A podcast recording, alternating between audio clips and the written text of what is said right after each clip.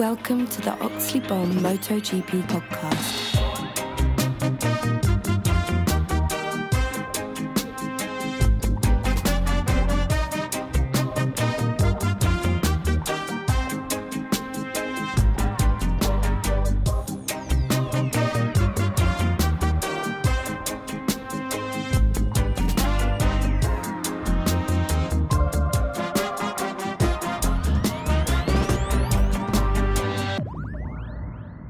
Everyone, welcome to another Oxley Bomb MotoGP podcast with me, Matt Oxley, ancient racer, ancient journalist, and my podcast partner.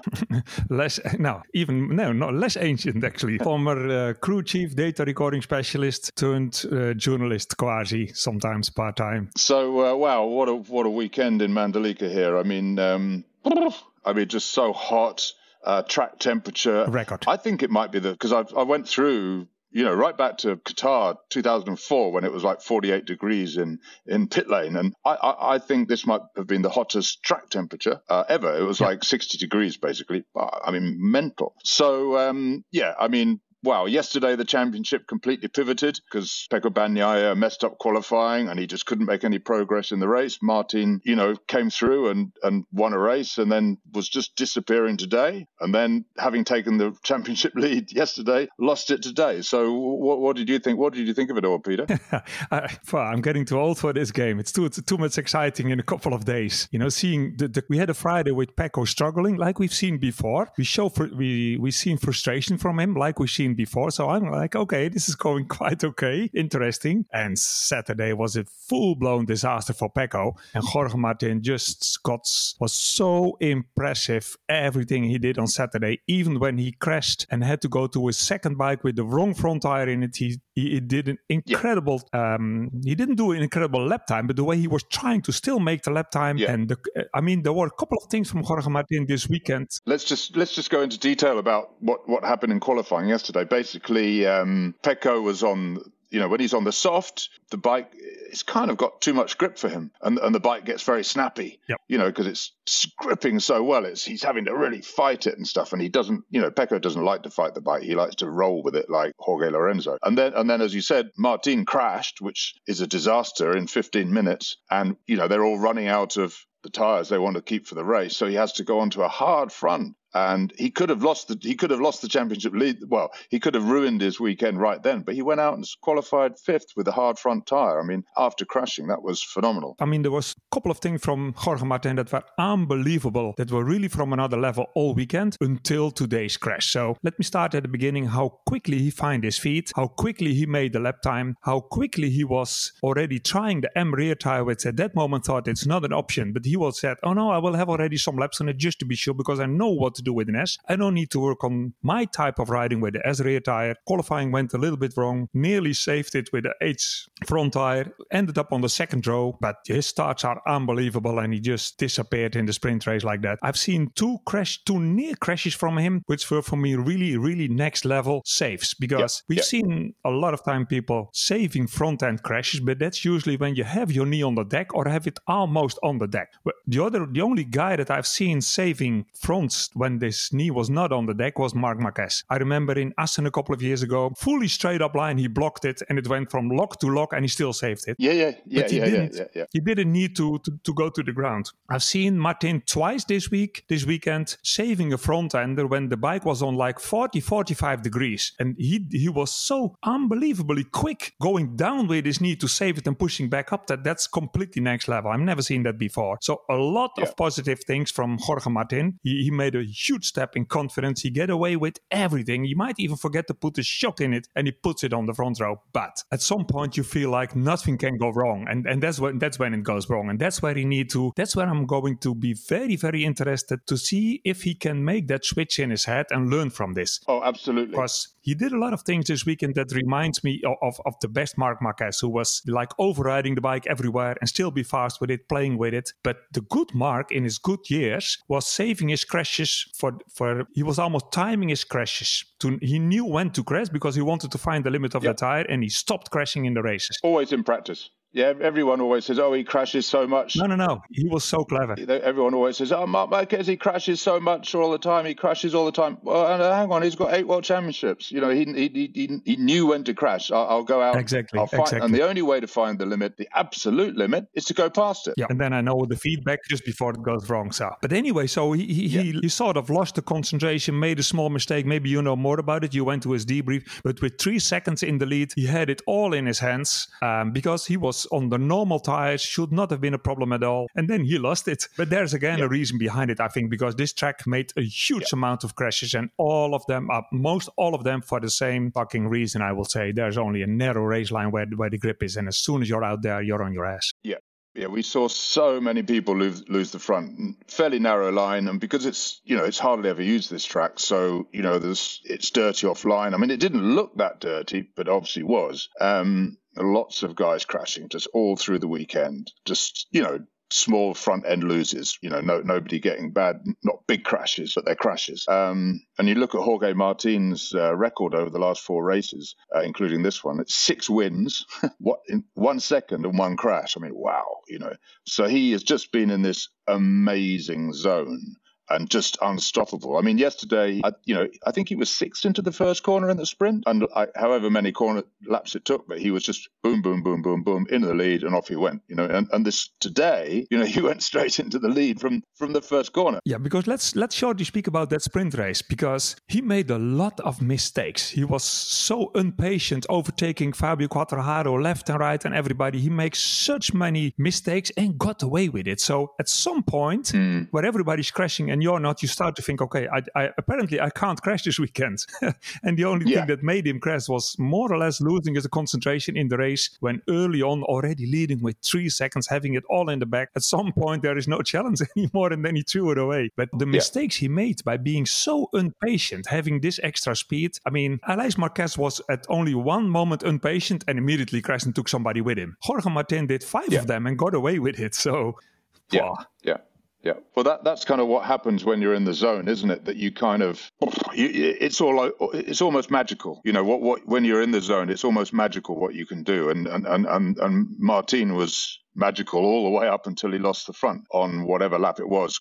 3 seconds in the lead, and he said he said, okay, I've got 2.8 seconds, I'm going to calm down. But what happened when he crashed? Very simple. He came out of turn 10, he ran a little bit wide on the exit and onto the dirty part of the track. So he picked up dust onto the right side of the front tire, but he was exiting the corner, so he didn't need, the dirt stayed there. And as soon as he flicked it into the next right, whoosh, off he went. So he'd actually made the mistake. It was actually turn 10 that made him crash at turn 11. But he seemed very, he came for the debrief an hour afterwards, and he was very matter of fact. He was like, I've blah, blah, this won all these races and so on, and today I made a mistake. And, that's what happens. A few races ago, Pecco made a mistake. That's what happens. We make a mistake and we carry on. And, I'm second in the championship again, and it doesn't matter. There's still, there's still 10 races still to go. So, literally anything can happen. And what the interesting thing about Bagnaia, what made the difference today, is that he ran at the medium tire for the race, because you had to, as Aleix Espargaro, who ran the soft like a madman, I don't know why, for the race. What a disaster.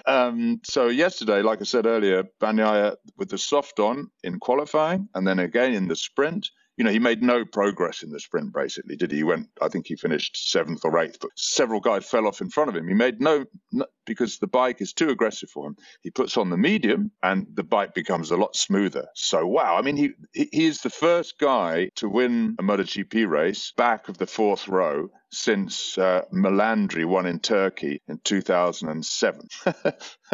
And and overtaking is meant to be difficult these days. I'll explain in my blog tomorrow in detail why, because we haven't really got time to go into it here. In my motorsport blog tomorrow, I'll explain why people are starting to sort of overtake again. But I mean, what a weekend for the championship. And again, you just look at both of them. I mean, they're such different kind of characters. Pecco is sort of so super cool, and whereas Martin is just this kind of raging bull kind of guy, and I mean, anything can happen. Anything can happen. It really can. I mean, I think the if you look at the forecast for next weekend, it's going to be 13 degrees on Sunday at Phillip Island. So you're probably talking a track temperature of, and fucking windy as well. It'll probably rain. We have everything. Yeah. So, I mean, you know, and I kind of don't really, that kind of pisses me off a bit at this stage of the championship that you're going somewhere where, you know, I mean, it's close to dangerous, basically. When you're racing at Phillip Island in those conditions, it's actually dangerous just being out there on especially with all the aero these bikes have now. You know, they're going to get taken away a lot, you know, knocked about a lot by the wind, much more than they used to be. So, you know, what I don't want to see is somebody crashing through not really their own fault. You know, Martin made a mistake today. He admitted it, and he described beautifully, you know, exactly what happened. And I mean, I love that, you know, riders know, you know, everybody goes, oh no, it wasn't that. He was just too confident or too cocky. And no, these riders, when they know, they know things that no one else knows, you know? Exactly. Yeah. And this reaction from Martin and Matt also shows me that this obviously is really disappointing, but this doesn't get under your skin. He takes so much confidence with him into the plane tonight. That's unbelievable. Things went wrong point-wise, but he showed so much special talent and speed and getting away with all the tires that you throw at him. So and the only thing that saved Pecco, because now we see that Pecco has his weaknesses, obviously, and the weaknesses at the moment is the S rear tire when he needs to race with it. He couldn't find a way to work with it on Friday, couldn't find a way with it on Saturday, and then on Sunday with the M rear tire, which is only slightly slower, not that much. He was, again, unbelievable. Yeah, like you said, it reminds me of Lorenzo or in a way sometimes Vinales, that when they're in the zone, there's unbelievably, untouchably good. He went from 13 to 3 in whatever, 3 or 4 laps or something. It was unbelievable. So he needed only the outlap to recognize his old bike again and his old feeling, and he didn't hesitate at all. And then he's beautifully inch perfect, didn't touch anybody, because there was a lot of touching going on. Obviously, when there is a racing line of only 1.5 meter, there was a lot of touching. Speaking of touching, Brad Binder had 2 long laps touching everybody on the way in and out. It was like bumper cars. That was unbelievable. I hate to moan about the stewards, but, you know, it has to be done. Yeah, you know, I mean, my own personal feeling, which doesn't count for anything, is that, you know, penalties should be saved for, like, what I would call maniac moves, you know, when somebody does something that's completely out of order. And I do not understand the logic of the stewards where yesterday in the sprint, Aleix Espargaro tried to pass Brad Binder and lost the front before he hit him. So because he was on the ground when he hit Binder and took him out, the stewards didn't give him a penalty. Yeah, that's apparently the rule, eh? They didn't give him a penalty because he said because you crashed already. But the only reason he crashed was because he was trying to overtake him. So what the hell is that about? But then Binder crashed into Marini and knocked him down. So he gets a penalty, and I'm just like, what? He didn't crash himself. He crashed into Marini. No, exactly. It sounds a subtle difference, but it makes apparently all the difference. There's no difference. You know, you've taken... No logic. There is no logic. There's no logic. No. That's what I mean. There's no logic. So that kind of pisses me off. No. Really does. Let's agree on that. There is no logic. Yeah, exactly. Finishing 6th with 2 long laps. Yeah, and yes, absolutely. And while we're on the moaning, we obviously have to moan about whole shot devices, because that's a compulsory part of every podcast that we do, as everyone knows. And Zarco rode the whole race with the rear until he crashed. That explains. He rode the whole race with the whole shot rear height device down. So basically, he was riding a chopper, like a Ducati Diavol, for the whole bloody race. That explains, you know? A lot. Yeah. But being Johann, you know, a lot of guys would have pulled him, but he was like, no, I'm going to see if I can learn to ride the bike like this, because maybe I can learn something. You know what I mean? And finally, he did crash, but not specifically because of that. And speaking of, I just want to mention Quartararo as well.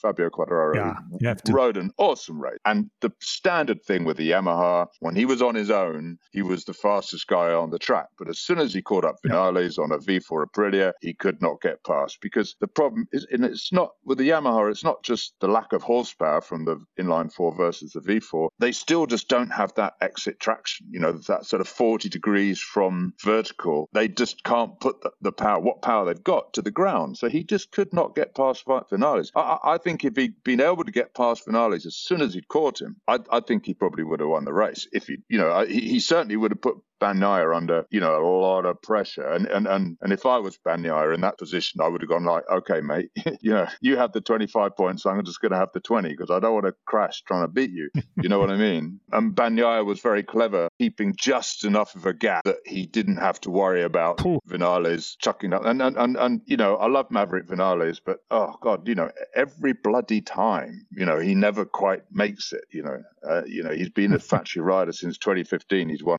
9 Grand Prix, and it's like you're on the bike that you're on the right tires, you're on the bike that works better than any, that the Aprilia work better than any, because this is basically a flowing track, and the Aprilia loves flowing tracks. You know, he should. I think Alize was absolutely adamant yesterday that he was going to win the race today, and I think he probably would have done if he hadn't. I mean, you know, yesterday Binder's rear tyre was blistering. Quite a few of the tyres were blistering after 13 laps. So they did like 27 today. Why did they choose the soft? It's just completely insane. I mean, I know the Aprilia is quite friendly. No. You're stealing my thunder now, Matt, because I was going to rave on about Alize. It's unbelievable what he did, because he was supposed to win everything this weekend. The way that Aprilia started on Friday, and he made already like over enthusiastic.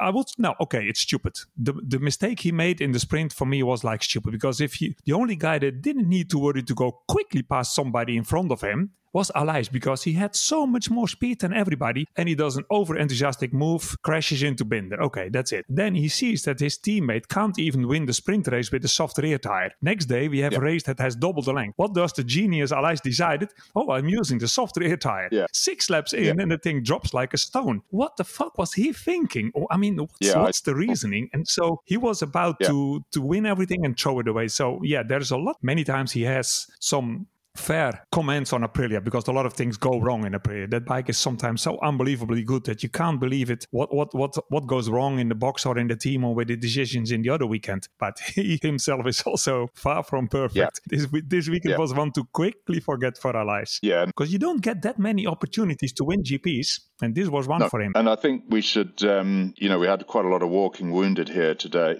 this weekend, especially Bezzecchi. I mean, Marco Bezzecchi. Wow, I mean, just what a bloody superstar. You know, he decides on Wednesday that he's going to race, has to convince his mother that he's all right, and gets on a plane, arrives at the track on Friday morning, and luckily with the new sprint schedule, Friday morning practice doesn't start till 10:45 for MotoGP, so that was good for him. And he went straight out and super fast, crashed on a right-hander on his right collarbone, no problem. Finished third in the sprint, and then finished fifth today in the twice as long race. I mean, just mental. And he just gets funnier and funnier and funnier. You know, he's such a joy to speak to. You know, he said on Friday, he said, oh, you know, champagne is a great painkiller, so that's what I'll be going for, to try and get some champagne. You know, then after the race, somebody said, what was the champagne like? And he said, oh, it was great, but it was so hot, you know, because obviously it'd been the bottle of champagne, well, Prosecco, let's say, had been sitting there in the 30-degree heat for an hour probably, so it's probably like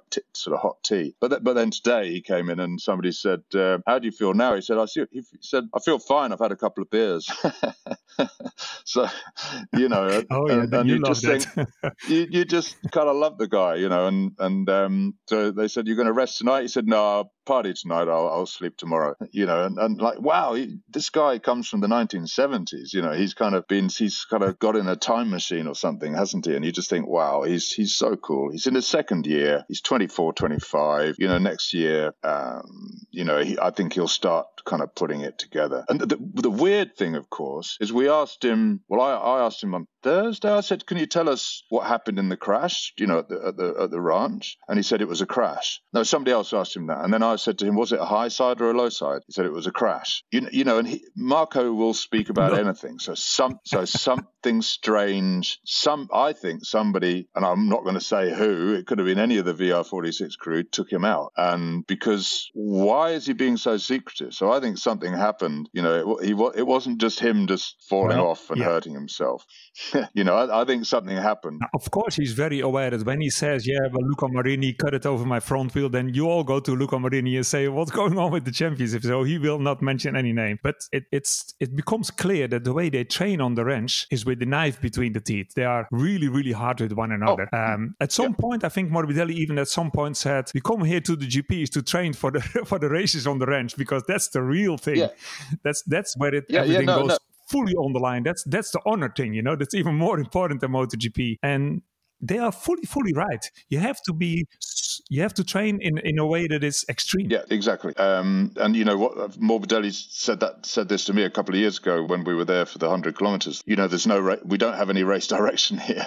There's no one to give out penalties, so you can do whatever you like. And you know, that's what they do. That's how you're basically training to be an animal, basically, aren't you? You know, and you kill or be killed, you know, and that's what these guys are doing. And I fully see, you know, why they're doing it. You have to be on it all the time. You know, you keep your killer instinct going, if you keep your reactions going, if you keep your bike skills going, it's going to make a difference when you get to the next race, you know, and but I would love to know, and maybe we'll find out one day, but VR46 have just completely closed ranks on it. You know, it's an official VR46 secret why Bezzecchi crashed there. So maybe we'll never know. But I mean, also worth a mention is Alex Rins, who's still walking with a walking stick, and he really needs it. You know, you can see somebody who needs a walking stick and doesn't. He still can't put weight on that leg. And if you have any idea of how much load the riders put through the footpegs when they're riding these bikes, you know, it's like stamped really hard. You know, you're putting that kind of much load. So I think obviously a lot of people crashed, but he got a top 10. So massive respect to him. And also,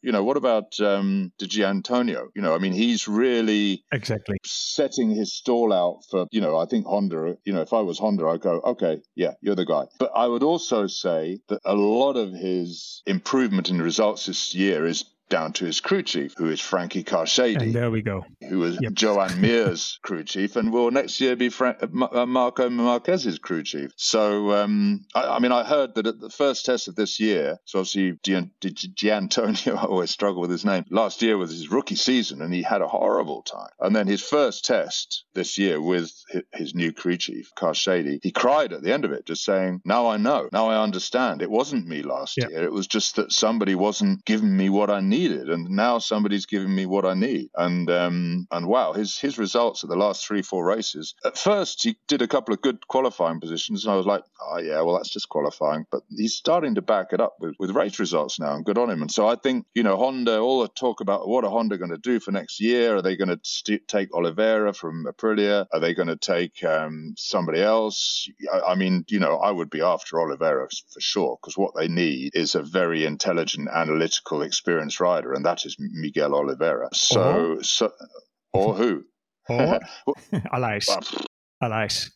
Because anyway, whoever you approach, you will need to pay big bucks anyway, because you need to buy him out of a contract. Yeah. Why not buy the captain? Because he's called the captain at Aprilia for a reason. Yeah. He's not going to win a lot of races, and definitely no championship, because he is Alize and he can't do that. But he is apparently very, very good. He knows exactly what you need and what the other guys are doing and what his bike is doing. He's just not able to extract the best from a bike that is often better than him, in my opinion. That's why I'm keep telling you, and everybody, even if you don't want to hear it, how good Aprilia probably is, because they don't have brilliant riders. They have a one-trick pony in Maverick Vinales, and they have a second, not a top level rider in Aleix. And trots them, anyway, they can still win races every now and then. So that bike is so, and it's a lot down to Aleix. That must be, because he's there, he has been there all the time, and he decided the direction. If I was Honda, and Aleix likes money. Yeah. He buys expensive Porsches. He has Porsches restoring. So yeah. He likes his toys. Yeah, and we asked him yesterday about Honda and so on, and his final word was never say never. And when a rider says that, you go, oh, okay, so that's it. That means it depends on the offer. You know, you're definitely talking, right? Yeah, without a doubt. So, no, I mean, you know, what Honda need is an Andrea Dovizioso. And you could argue that Aleix Espargaro is that guy.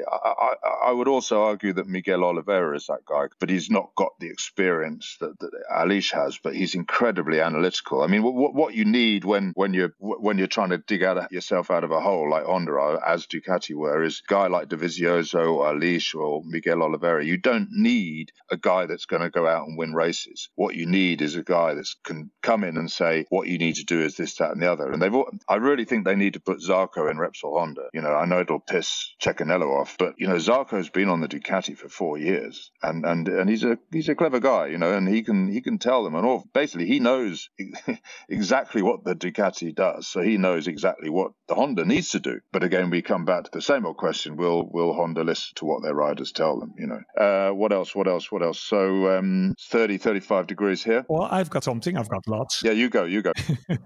I want to go again about the track, because I love that track. Yeah. It must be an unbelievably beautiful track. The guy who designed this track deserves a medal, because even with a small racing line, there was a lot of overtaking, and you really can make a difference. If you study Moto 3, Moto 2, I mean, the very fast flowing corners coming out of a chicane, or corners that lead into a chicane with a lot of banking, it reminds me of the best parts of Argentina. So it's beautiful in a way that it rewards the best riders who can ride around the problem of the bike very, very well. What I don't like so much is that it asks too much from the tires, so you start to think too much about your tires and the dirty line, of course. This ruins it. But the layout of this track is unbelievable. Unbelievable good track. It's interesting that we have a very low, short lap times, almost Sachsenring style. I mean, 1:30 is quite slow. So, but at the same time, we have a high average speed. So, and that's usually a sign of tracks that the guys like. So for me, the high change of direction makes it very interesting to work with your bike. Braking for a long time with the angle. You can overtake. If you can overtake this much on this track, then obviously it must be a beautiful track. But the sad news is, as long as it stays there, I'm afraid it will always be a difficult track, because the racing line only gets wider if you leave enough bikes on it all the time. Yep. That's hard. No, they should try and have a round of the eight. It gets used, I think, 3 times a year, World Superbike, which isn't going to come here anymore because they've got no crowd. They have the Asian Road Racing Championship here in August. You know, maybe they should have that 1 week before the Grand Prix. You know, maybe that would attract more people. You know, maybe people could come, because it's a beautiful part of the world. You come down, watch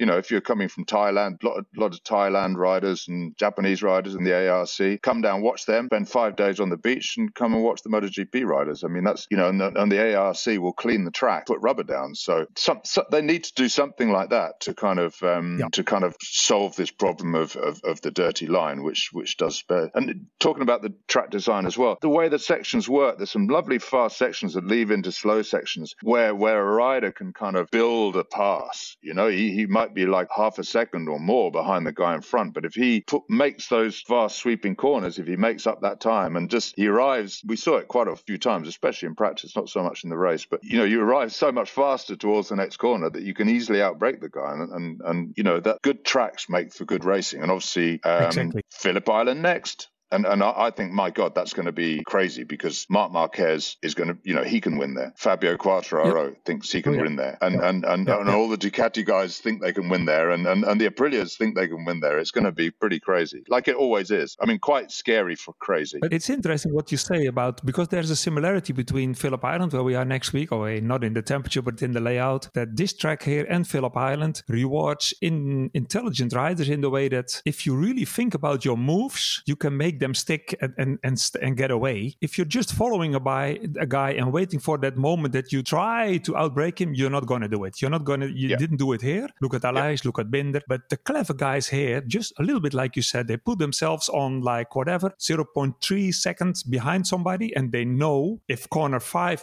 for example, is the one I'm going to do the overtake, I'm holding back in corner 2. I have a lot more speed to 3 and 4. Then I arrive already on his side. I don't need to outbreak him. I'm already there, because outbreak at the moment, as the rules are, is quite difficult. So it rewards clever riders. Also, where in the track do you make your move? Because once you, and if you do your move on a clever way, like in the high speed Kings, I've seen a couple of moves, not so much in MotoGP, but if you, like in Moto2, in the fast change of direction, if you overtake somebody there, it's such a surprise for him. You put him offline, you immediately put him on a second behind you. So he will not come back, which is normally always what happens. So this track is unbelievably beautiful. At the moment, it's ruined by the fact that it's not used enough, but it's got everything that I like in the track. And with a beach nearby.